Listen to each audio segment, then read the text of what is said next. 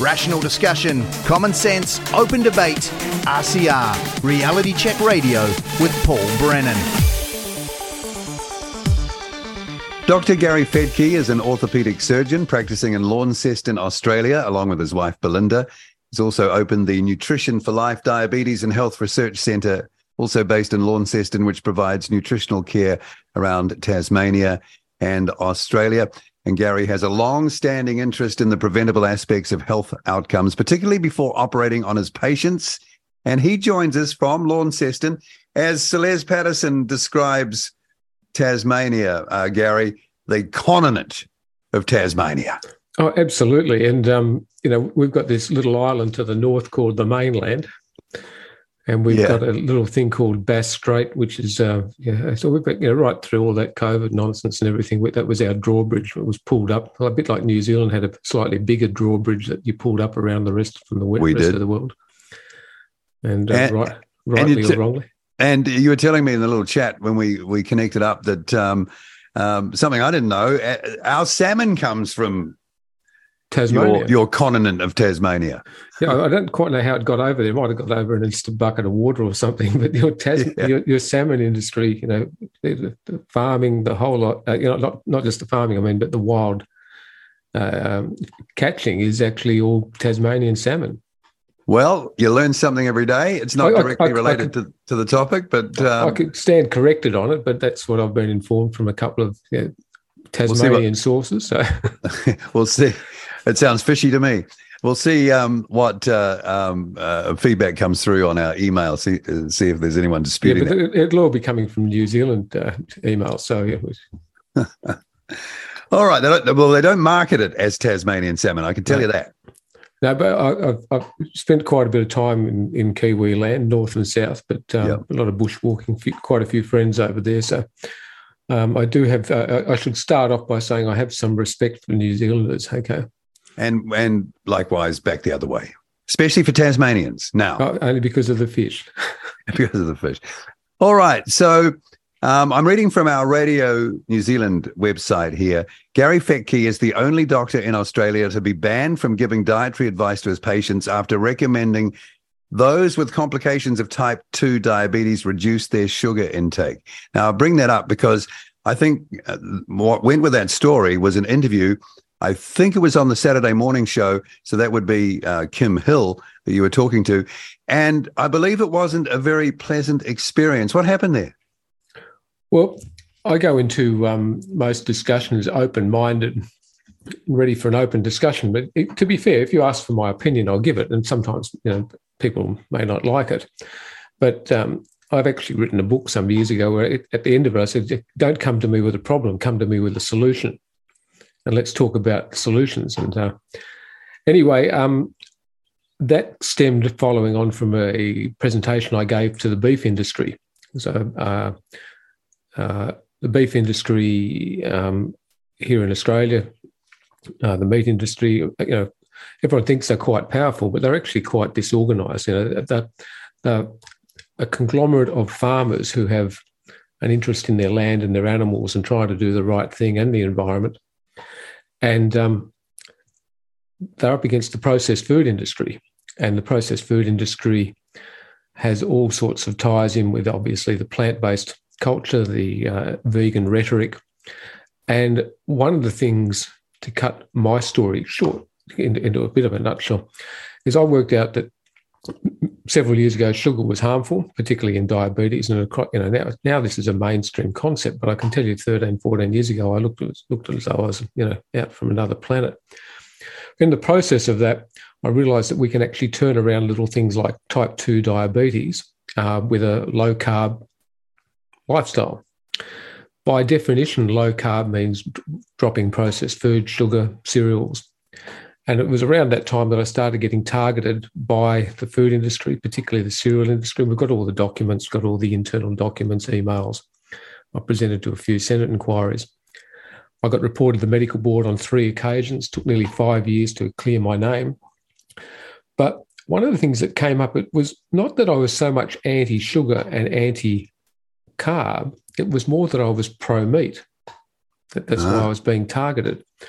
Because if you don't eat sugar and carbs and processed food, you really either move away from a plant based diet to an animal based diet. And I, I, so, what I say about biochemistry and science is actually what happens within a cell, within our bodies, is actually biochemistry, it's science.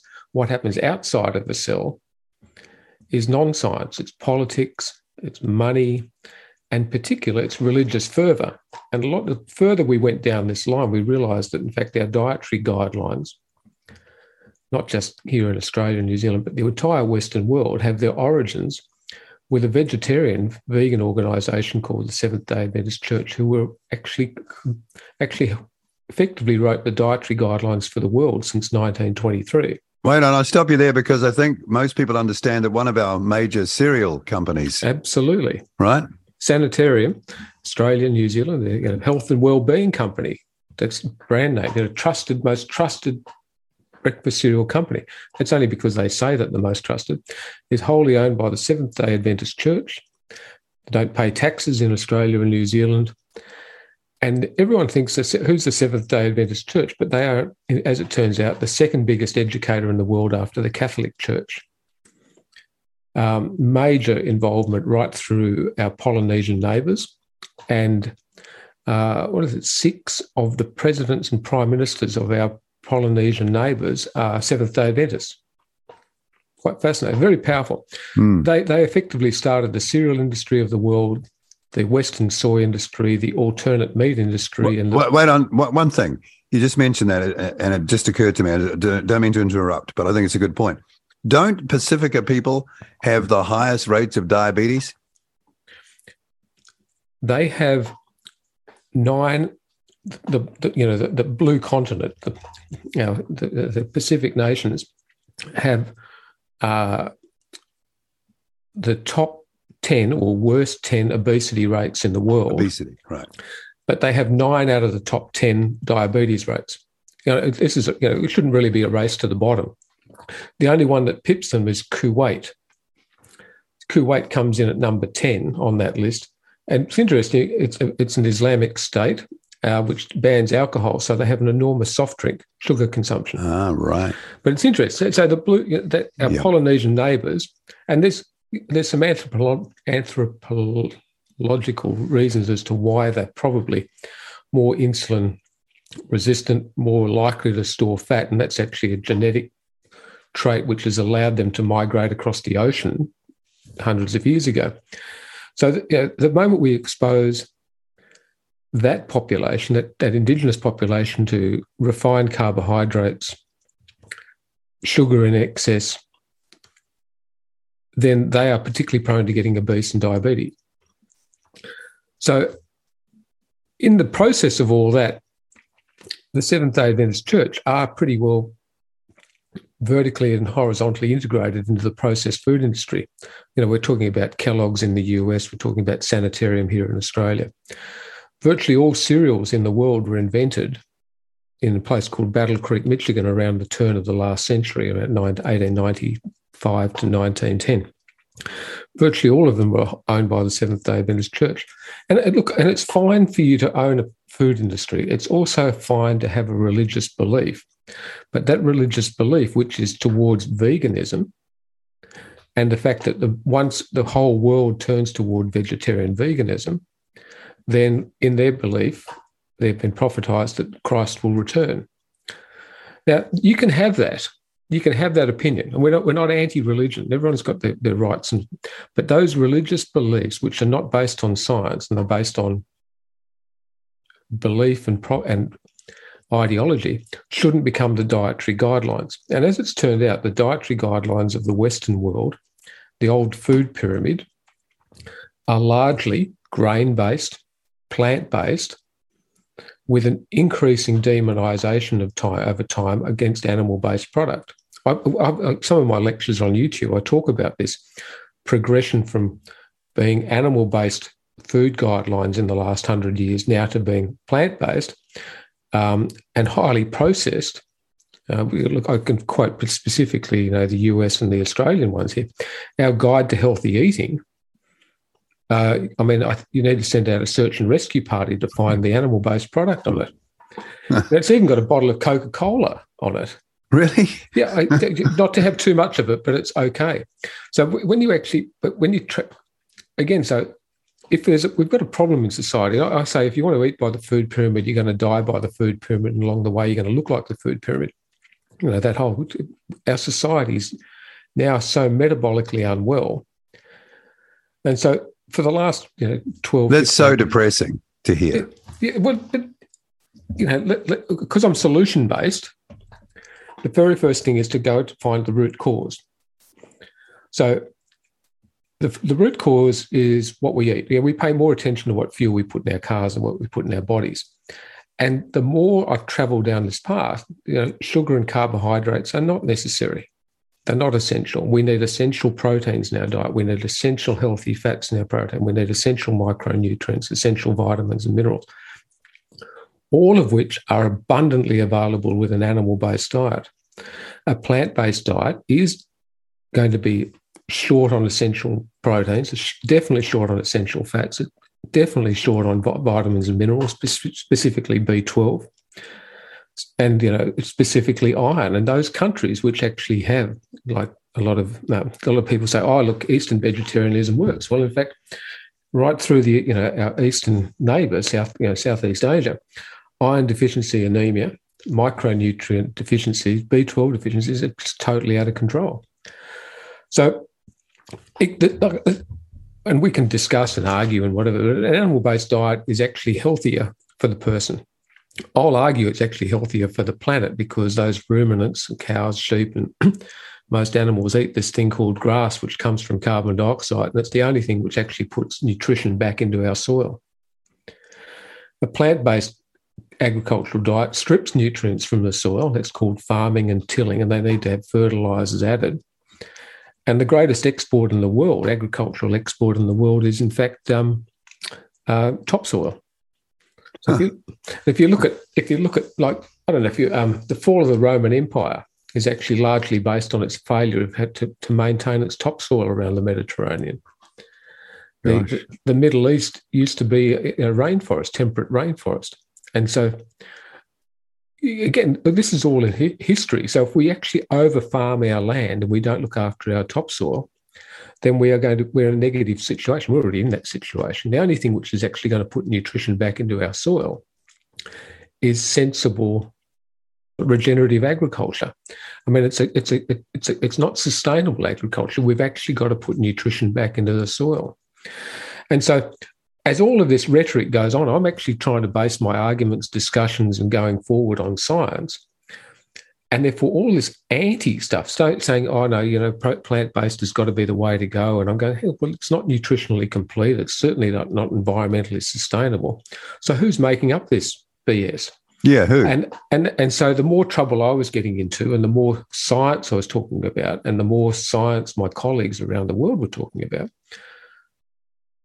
that's where Belinda started her research into actually who are the vested interests shaping our dietary guidelines in the world. Because if those dietary guidelines are actually shaped by the corporate food industry and the propaganda of this anti meat rhetoric is actually coming from the, processed food industry and it's highly organized and you know worth you know I don't know, yeah, at least billions, certainly trillions, uh, maybe, maybe, maybe trillions, trillions, yeah, trillions yeah. of dollars. So, and as and it, that that's worth as a business model, but as at a health model or a sickness industry. On the other side, we've got a society that's now, in the latest figures out of the US, is 93.2% of the population are metabolically unwell. Right. Now, that, that's not going to be a hell of a lot different here in Australia. That's 300 million people. Well, that's just the US, but you can yeah. you can you can extrapolate the data to your backyard, my backyard. Yeah. Okay. So okay, let's say New Zealand's incredibly healthy, and you're only at eighty five percent metabolically unwell. You know, it, it's it's it's still a total disaster.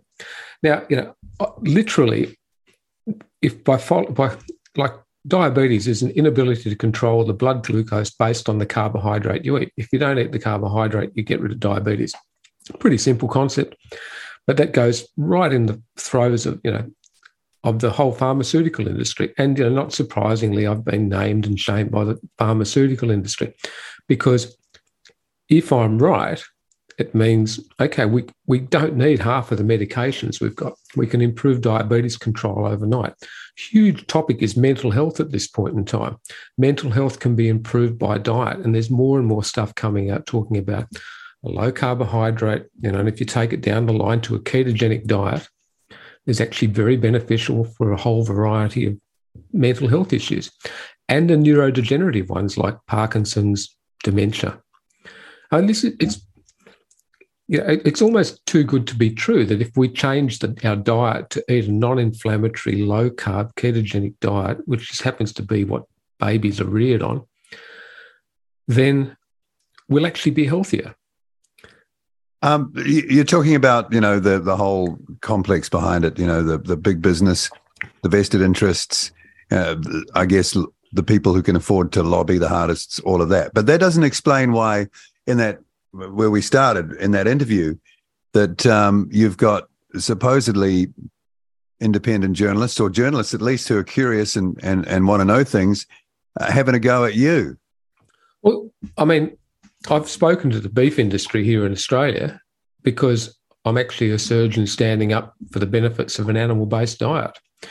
And virtually all that I've ever been able to come across, the anti meat rhetoric at an environmental or health level actually is just a, a, pack of cards, which is really you know, a house of cards, literally uh, so able to be blown over. I mean, this has been an incredibly challenging journey for me because virtually everything I've been taught in medicine, I've come to distrust. You know, mm. we, we we've been able to find out that um, literally our dietary guidelines have been written by a church group, and you I call that um, generational education. You believe your teachers, and you believe the textbooks, and you believe their teachers. But the same thing goes with our healthcare. And uh, like um, Carnegie and uh, Rockefeller in 1910 commissioned a thing called a Flexner Report, a whole other topic, but effectively got rid of holistic medicine and started the whole pharmaceutical industry. So, therefore, rather than come along and look about how we can holistically improve health, it was more how can we medicate sickness towards health. And you know, again, these are now trillion dollar industries which don't have our health benefit at their heart. They have a sickness model which they need to perpetuate. And I realize that's a big call. And you know, the vast majority of the medical profession just find this a bit edgy because it also means questioning your textbooks, questioning your lecturers, questioning your education, and most importantly, admitting that you got it wrong. Well, that's the hard bit isn't it? Well, We've seen that recently. Um, walking back from a position that you're so invested in publicly, and maybe the shame of that and and everything else is almost a step too far for most people. So you, you wonder if well, it could never be undone quickly, right? Well, the last time the medical profession ever had to say sorry, and Belinda pointed this out, my wife, she said, was thalidomide. Right. That's a long time ago. It is a long time ago. But I've got to check the number again, but I think it was somewhere around about 50,000, it might only be 10,000 children, now adults, have, have become, were born with limb deficiencies. Yeah. Well, let, let's say it was 50,000, okay? You compare that to the fact that our dietary guidelines that I've been promoting, most people have been promoting, government's been promoting, is now affecting 90% of the population in your country. You know, we're talking, no, we're not talking 50,000, we're talking millions and millions and millions of people. We personally have already apologized to our children. You know, they're all adults. We say, sorry, guys, got that wrong. sorry about, you know, all that processed food we thought was a, a, treat when in fact it was just really a poisoning act. Yeah. Um, yeah. And, and I go, I, I'm using slightly colorful language, but the hardest thing for me was to say, I got it wrong. But the moment, and we teach this to our children, just admit you got it wrong and then we can all move on. Yeah. But as adults and as politicians, just admit you got it wrong. And so well, you, you, you talked about the numbers, thalidomide numbers, and what we could be seeing over the next short amount of years. Well, no, could, we're, could, we're, seeing could, it right now. We're okay, it right. All right. I'm just trying to trying to you know be careful and not upset anyone. But what what we are seeing right now, as you say, um, is on the numbers uh, X what 100, 200, 300, I, I don't know where it stops. No, we, are talking billions. We're talking billions. I mean, I've seen your the New Zealand data. We're just talking about excess deaths at this point in time. This is really topical. If you'd been following me on Twitter, you would have seen what I tweeted about an hour ago. Um, but you probably haven't. But I mean, it, what I just hap- I happened to be driving home, listening to the Senate, our Senate. Uh, you know, I wasn't question time, but they were debating a topic, and the question that came up was whether or not there should be an inquiry into the excess deaths here in Australia. Like, like we're running at 15, 16% above long-standing averages, and the same thing in New Zealand. Depending on which month you look at it, some some places it's three, four percent, some places it's thirty or forty percent. But I know here in Australia, sixteen percent increased deaths per annum. Even one of our old prime ministers, Alexander Downer, was quoting that on Twitter recently. So, question for Senate, the Senate. Anyway, it got vo- it got voted down thirty to twenty nine. So we're not going to have an inquiry into the excess deaths in Australia because I mean that was a WTF moment for me. Mm. You, you know, like if you put it into you know, 9/11 numbers, where 2,000, you know, what was it, 2,300 people died in the 9/11 incident. Well, we've got 2,300 people dying every week with excess numbers. You know, that, I mean, if, you know, if, if someone kept on fly, flying a jumbo jet into you know into a government building every week, someone might say, "Well, how about we investigate that?" Yeah, well, it's obvious, isn't it? I mean, we, we don't need to be rocket scientists to work out why they wouldn't want to investigate that because they're really scared of what could happen to them, right? Well, but you know, but then they are our elected officials, and you'd think then that their elected officials will be accountable. But I'll, I'll, I'll come back to Victorian politics. You know, Dan Andrews there, who's um, the, the, the, premier just got voted back in in a yeah. How does that happen? Well, I think I, I, keep asking people in Victoria about that, but effectively the opposition was pretty average about it.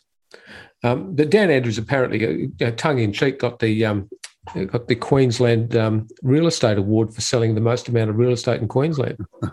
Because everyone migrated out, bailing out. Yeah. Um, it's but, but, back to back to the, the the Senate thing you're talking about. I mean, that's so obvious. Anyone with any common sense, that's a tell to them. They know you can work it out. So you can only do that for so long. But surely, uh, have you been thinking about this? The longer it goes, the more pressure builds up, and the more anger potentially and disruption and a world of hurt um, uh, comes upon these people and whoever it, it they don't back, realize that. Well, it, it, this is the we've got kids, we've got grandkids now. Look, okay, you make a mistake, admit you made a mistake, try and sort it out now because it's easier to sort it out now than it is tomorrow. And mm. I mean, we can theorize, and there's more and more stuff coming out. You know, what's interesting? I've been speaking out about this, for, you know, for, for a few years. Let's base our decisions on science around COVID management. And I actually came up with a list of 37 things to, that you need to consider. Now, I don't care if you're jabbed or not jabbed. You've made, you've made, but you should be able to make an informed decision. You should be able to make an informed decision, particularly as a healthcare professional, about masks and about jabs and about vitamin D and about vitamin C and about good nutrition. State of ketosis is actually beneficial. It stimulates your T cells. I don't know. I presume in New Zealand you had that alcohol shops were, were, were still seen as an essential service. Yeah, yeah. Uh, they that was well anticipated by the uh, authorities. but, but, but if you take again, come back to science, alcohol inhibits the function of T cells. T cells are a lymphocyte, one of the white cells. The T killer cells are the first line of defense against the coronavirus. So, why on earth would you encourage people to go out and drink alcohol to decrease their immunity against the coronavirus? It's a bit like asking your special forces to go on the grog before they go out and defend your country. Good luck with that. Just, and, and then you know then you can get your grog delivered to home and go home and well, well, know, stay inside and bash the family. When when alcohol stores or retailers or, or, or whatever were um, deemed um, what, what was the term again? Um, essential services. Essential services. I just assumed that that was done because there was an anticipation that this would be stressful for people and you know they're going to go for the for the bottle let's say and let off a bit of steam and and self-medicate that way. Um, and and you know you, would have very grumpy people who are used to accessing their alcohol not being able to get to it you know um, and that would be coming back at you. But we, but, we know alcohol is a depressant. But so yeah so why would you um, deem that essential when what you've just mentioned about its effect on T cells and immunity and you know, front line of defense against coronavirus, which should be known if you know it, the other people know it, all the health geniuses know it, and also it being a depressive in a depressing situation. It, I mean, it, it, sounds like they kind of wanted to help the situation along, but in the wrong direction to me. I look again. If we talk about, you know, let's lock everyone inside. Well, the most, as it's turned out, the most one of the greatest predictors, apart from age, obesity, diabetes in outcome is vitamin D status. So, what do we do? Lock everyone inside. We know that ventilation, exercise, all critical. What do we do? Not not create those opportunities. Well, people were, were people were arrested for being in the park. Yes, in your country. Yes. So, um, so, so what? What I'm, you know, it's so fact, crazy. Well, the, the the moment you know, to me, because I've been doubting of public health rhetoric for a long, long time, these were just, you know, I, I kept pointing these out. Does this make sense to you? Do you think this is actually a good decision? I mean, I, I, I to be, you know, I'm not actually practicing. I, I, had to retire from the system. I couldn't actually go to work. Yeah. Because, uh, you know, it summed up, you know, in the midst of it all that um, I'm, I'm, still doing a lot of advocacy work. We're still working at guideline review and doing a lot of mentoring of people with who are caught up in the system or caught up going against the system. But I had um, I got three emails from my hospital within two hours saying this is a new COVID policy. And then an hour later, ignore the last one. This is a new COVID policy. They're making it up as they went along. But and it wasn't, you know, we had COVID commanders. My goodness, um, it, it was just it was a power play and people and again we had a situation here in tasmania. There was an outbreak on the northwest coast. We had a clean hospital here in launceston. So the decision was rather than fly in a military crew to look after the dirty hospital they flew all the contaminated covid patients into the clean hospital. Yeah, we could have you could have set up a whole unit, an isolation unit on the northwest coast, and set it and just but you know, what, we, it seems as though we went out of our way to make everything worse than it needed to be. What's your gut feeling on that? Because that's where the rubber hits the road. Is this incompetence? And if it is, it's at a massive scale. It's almost like a, some sort of weird comedy movie. Or is this? This will be the question that people have in their mind. Is it? Was it part of a, a strategy? Was it designed to produce the worst outcome rather than doing the sensible things, you must have must have a feeling for what it, it most I, likely I, is. I fluctuate between a combination of malignancy and incompetence. Right. And I think they actually intersect. I am devastated by the lack of moral fortitude of the health profession as a whole to stand up against it. And but as it's turned out, that I through working with some senators, you know, who were in that 29 group, who were voting for this uh, scenario, and with multiple other groups that I've been involved in, there are a lot of people who left the system because they can't. They actually think it's negligent to work within it.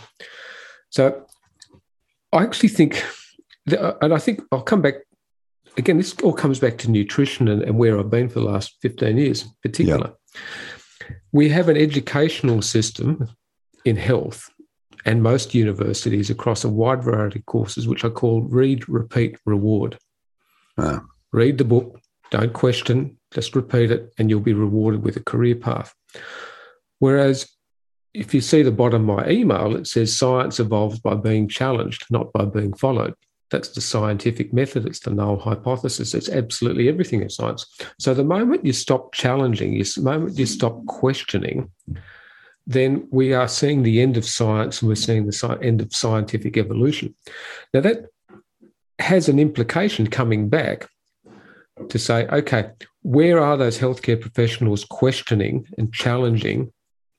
Oh, no, I don't want to do that. I've got a mortgage. I've got to get the kids to put through school. I've got to put food on the table. Uh, I don't want to go to jail. I don't want to be criminalized. Went to court last week about this. And he.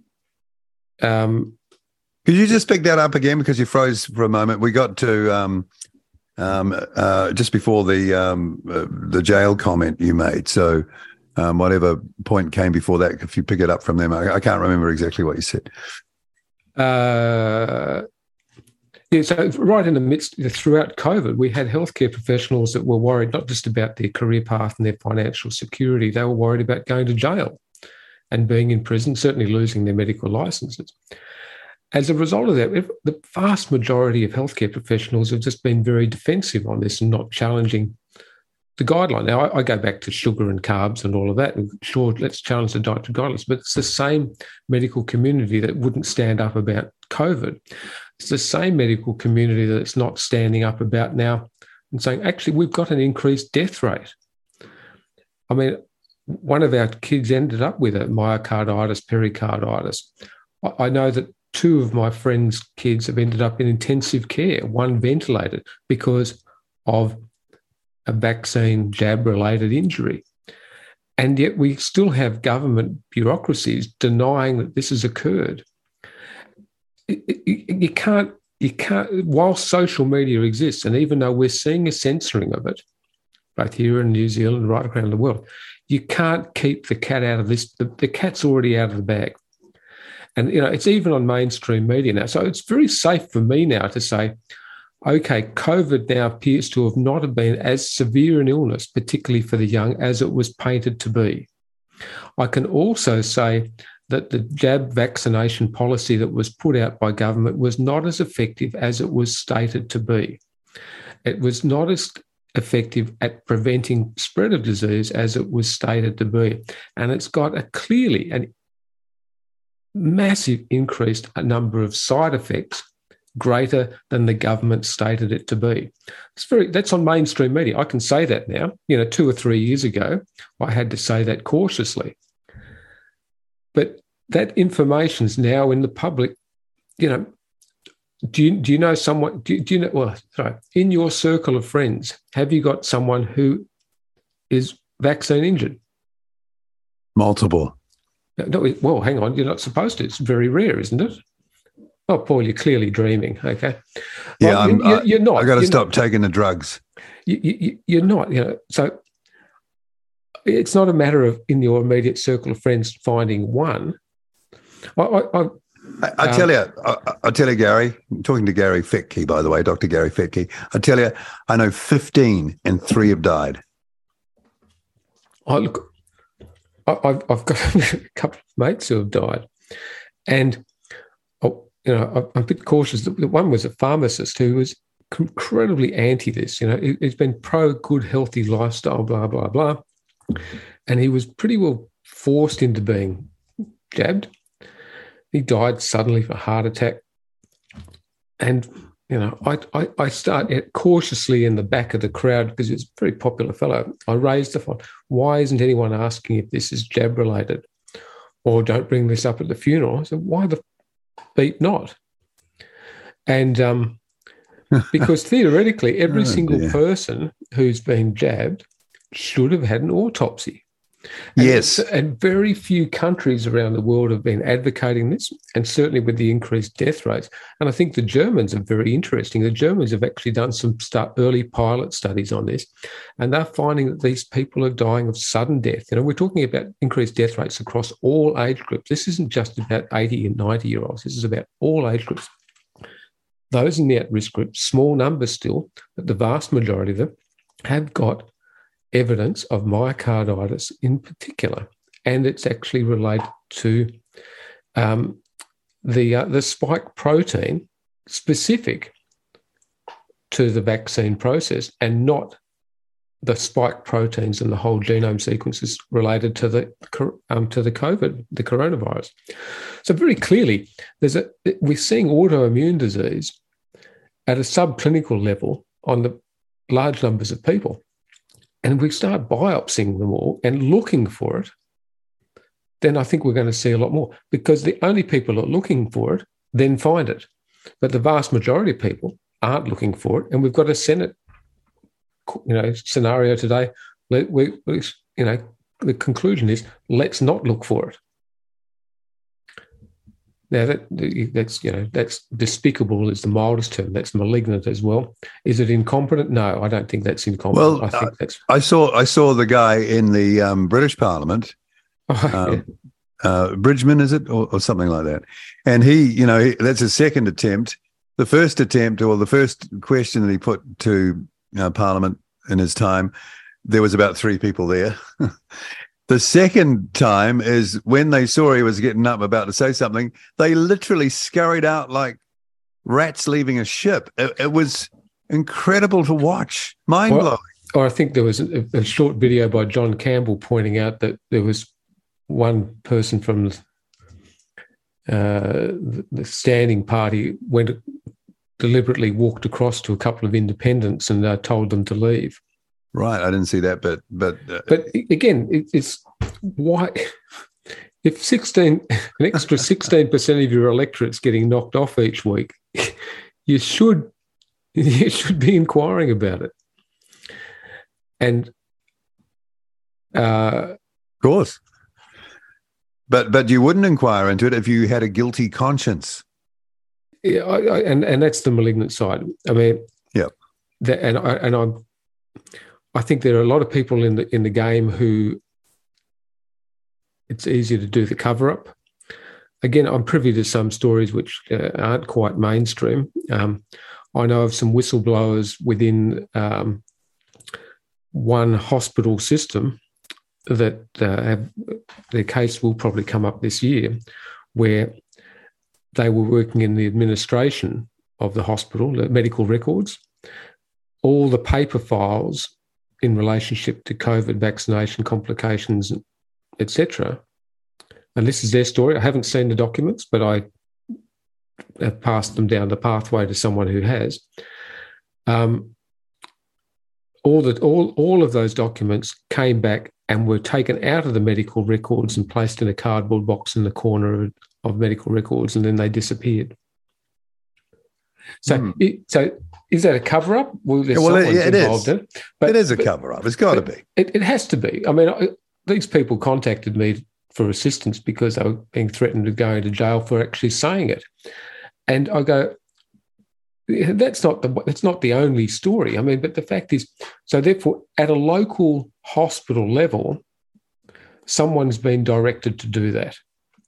And people are happy to follow the orders because they don't want to lose their job. And that's been the thing hanging over. That's been the the psyop part of it, isn't it? it the um, the fear of loss, loss of income, and everything that that brings. Um, uh, shaming in public, um, you know, out on the street, uh, no access to restaurants, bars, live shows, air travel. Well, I'm, I'm quite an antisocial person anyway. so, I mean, here was my, and, I'm not going to tell you my vaccine status, but I'll give you the answer I gave to everyone. I said, if I tell you what, if I've been jabbed or not jabbed, how will that change our personal relationship? How will that change our professional oh, interaction? That's a good way of handling it. That's a good way. Because I'm not asking you about your penis size, you know. Hmm. I, I, said, how is this going to change our relationship? I'm not going to ask you intimate details about you because they want to know, Gary, if they're in, if you're in their tribe. Well, people can work out what status I am, but I'm not telling them. Right. And well, by not telling them, they're probably going to figure it's a default. Oh, that's right? all right. Be, can, well, can, he's one of he's one of them. You can you can figure it out, but yeah. I the um, or as I've said, I stopped work because I couldn't. I refused to inflict this upon my patients. How many doctors would have done that? How many health professionals would have gone, "Oh, I see this. I'm pulling right back. We're not doing any of this." because there's money to be made in in, in giving the injections, right? There, there's income. Oh yeah, yeah, yeah. There's incentives and all sorts of things. Um, do you want the official government figure or do you want the on the street figure? Uh, both, probably. Well, I hear in Tasmania that uh, nursing staff, uh, they about half a percent left. Okay. On the ground level, probably closer to fifteen percent. Whoa. Walked. Is that why we've got a we've got a situation here where Same. you know um, it's it's all backing up in the hospitals because there are not enough staff, That- and it- if you're in the ballpark of fifteen, even twenty percent, let's say, and they're the good, and they they were the senior ones that left. oh, just the senior ones. No, no, no. The senior ones are the ones walked because they could. They were old enough Yeah. and wise enough and said, "I've had enough." Okay, I get it. Yep. The the junior ones, the sheep, are still left. The Right. shepherd, the shepherds have left.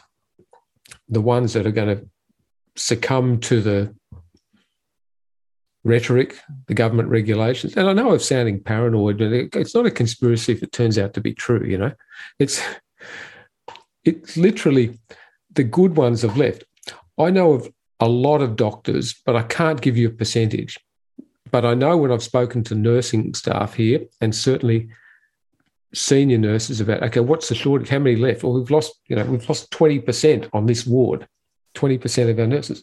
One of the wards, one of the surgical units, lost half of their nursing staff. Now, part of that's actually over COVID, and the other half is because the admin are, you know, not helping the situation. And this stuff is in the pub in the press anyway, so I'm not giving away anything.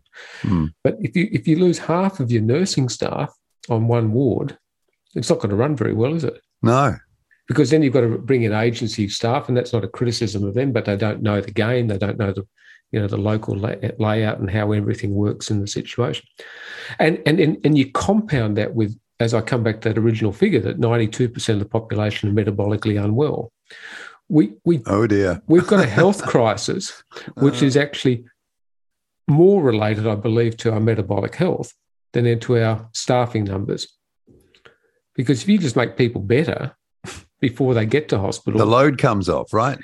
well, the, the here's here's another just a number crunch for you. The the time frame of return on investment for preventive health is several years. More importantly, it's longer than one electoral term.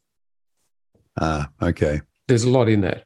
Yeah. Uh, well, it says it says probably a hell of a lot. Yeah. And so, therefore, I mean, we can stop this tsunami of health sickness in you know issues by literally going back a hundred years and going back to good holistic health. I'm not saying there hasn't been advances in medicine and surgery and Yeah, medications and course. Mm, I'm But a beneficiary of that. Yeah. And and ditto, uh, I wouldn't be here if it wasn't for modern medicine. You know. So, but none- nonetheless, we. I I used it for a while. Hashtag we can do better. Well, I should change it. Hashtag we can we can do infinitely better. Yeah. Only changes it a little bit, but yeah. Yeah, I just and uh, so I haven't.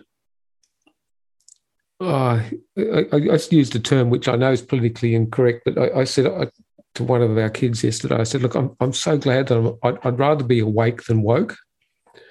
You know, Yeah, I get that.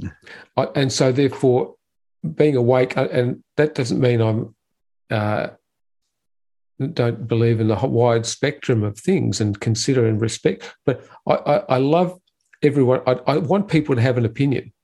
And what we've done recently is we, in the last, well, I suppose we've been doing it progressively over time. Maybe I'm just a grumpy old man. We've actually not encouraging people to have an opinion and stand by it. And that's part of our educational system. And one of our kids have been raised in it. If I, I'll say, to, okay, what do you think I should do? That so I said, what do you want to do? And then we'll discuss it. And people don't stand up and form an opinion based on their knowledge. What they do is they form an opinion of what they've been told. Yeah. And that's when you've been told this one load of propaganda from the media, mainstream media, then you're going to believe it because that's that's literally how the Roman Empire was there, how the Catholic Church survived because they controlled the media for 1500 years. The guy who stood up in the pulpit on a Sunday on the Sabbath and preached down, he controlled the media and the education. He was the only person who could read. The Nazis did it. They controlled the media.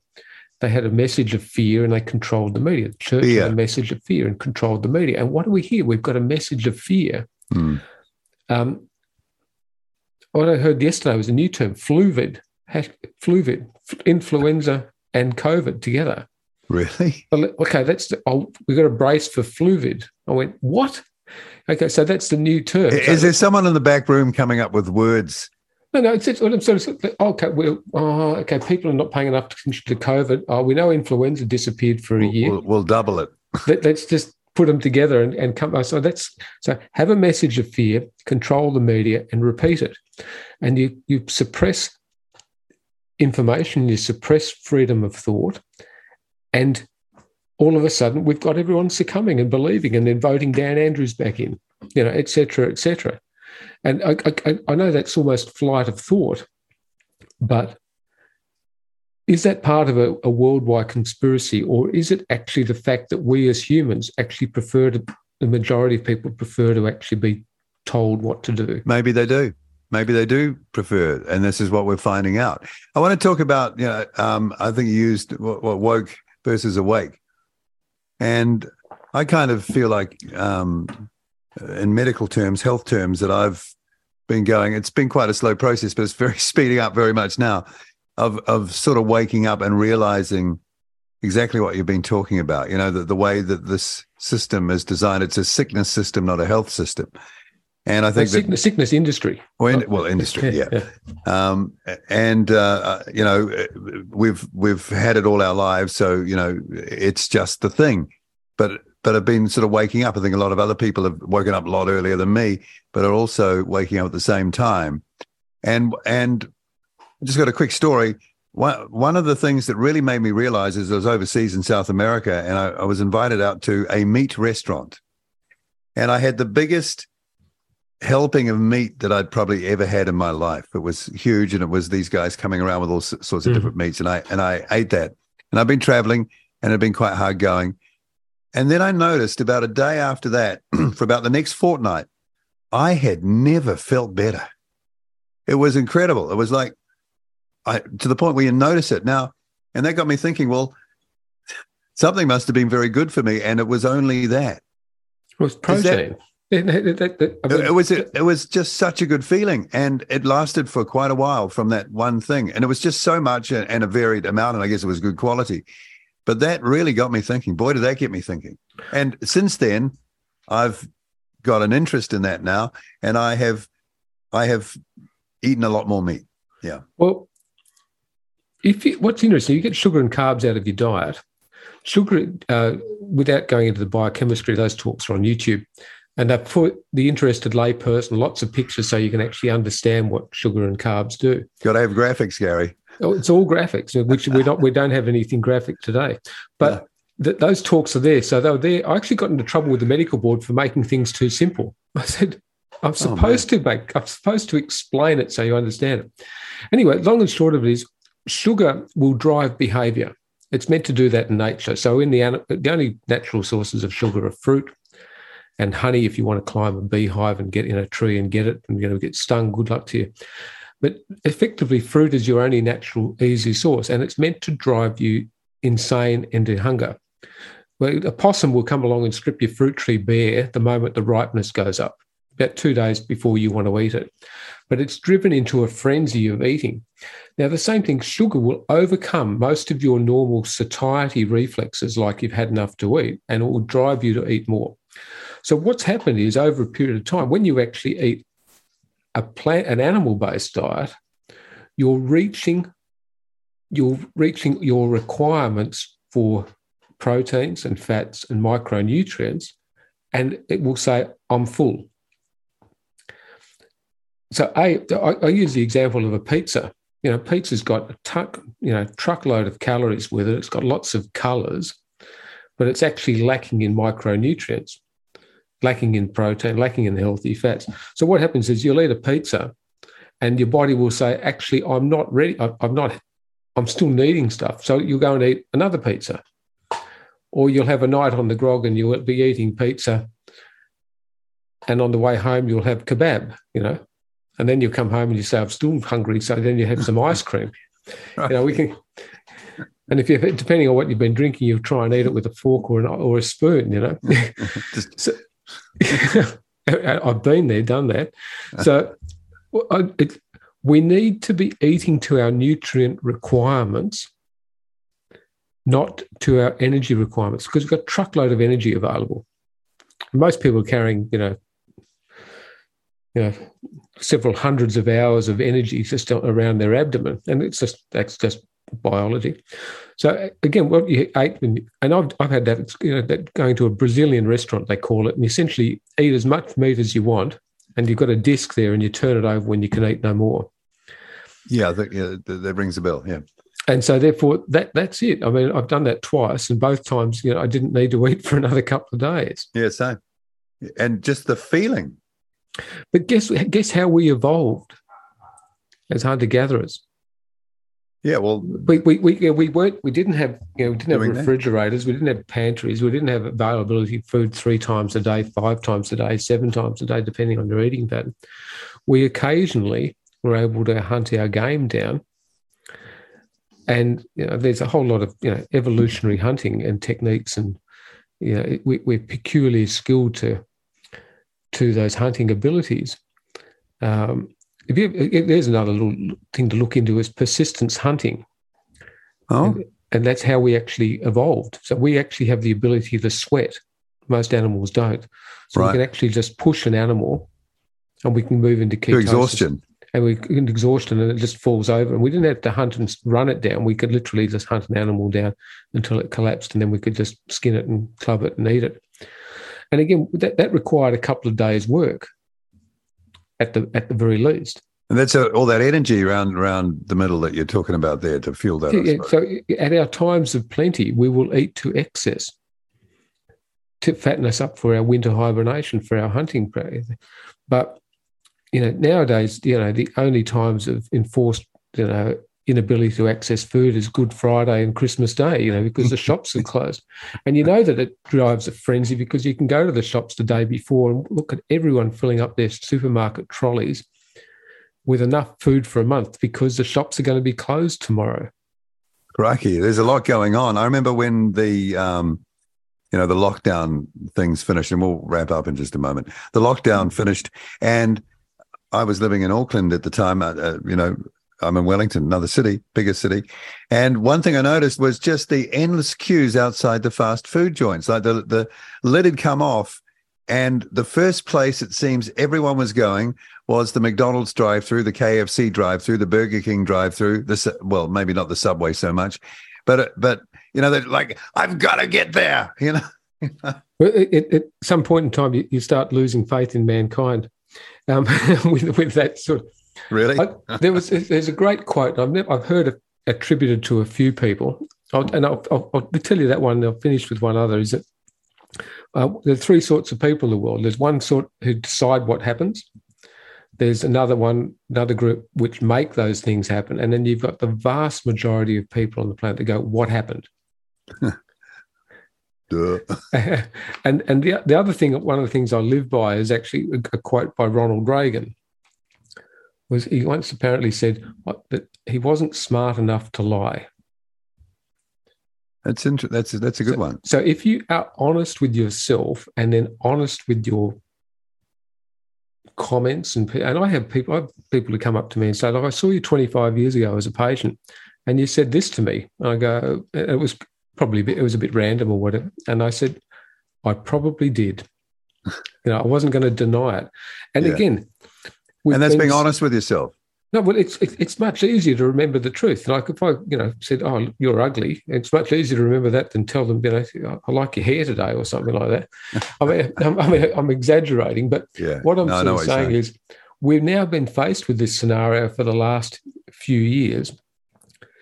In particular, and I'll say for you know for the last hundred years, but particularly what's happening is the vast more people are waking up to the fact, awaking, awakening to the fact hmm. that they've been lied to. Yeah. So you know we're starting to see that unravel because one of the great things about current media and recording is that if I say this or you say that, It's recorded. Yeah, sure, it'll sure come it back. Be, sure, it might be AI or whatever.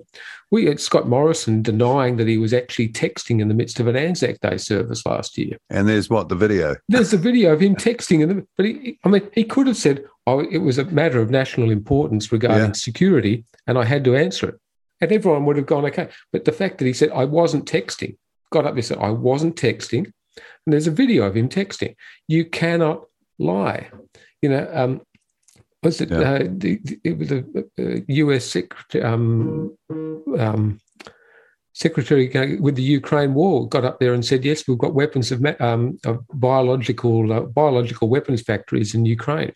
And then three days later, she gets up there and says, "No, we don't have any biological weapons." You, you and it was on Twitter. You know, literally. Here's one video. That can't be just stupidity. That that is being quite confident in knowing that the vast majority of people out there are not either didn't hear the first one or are so forgetful or your your next new truth overrides the last one and cancels it out.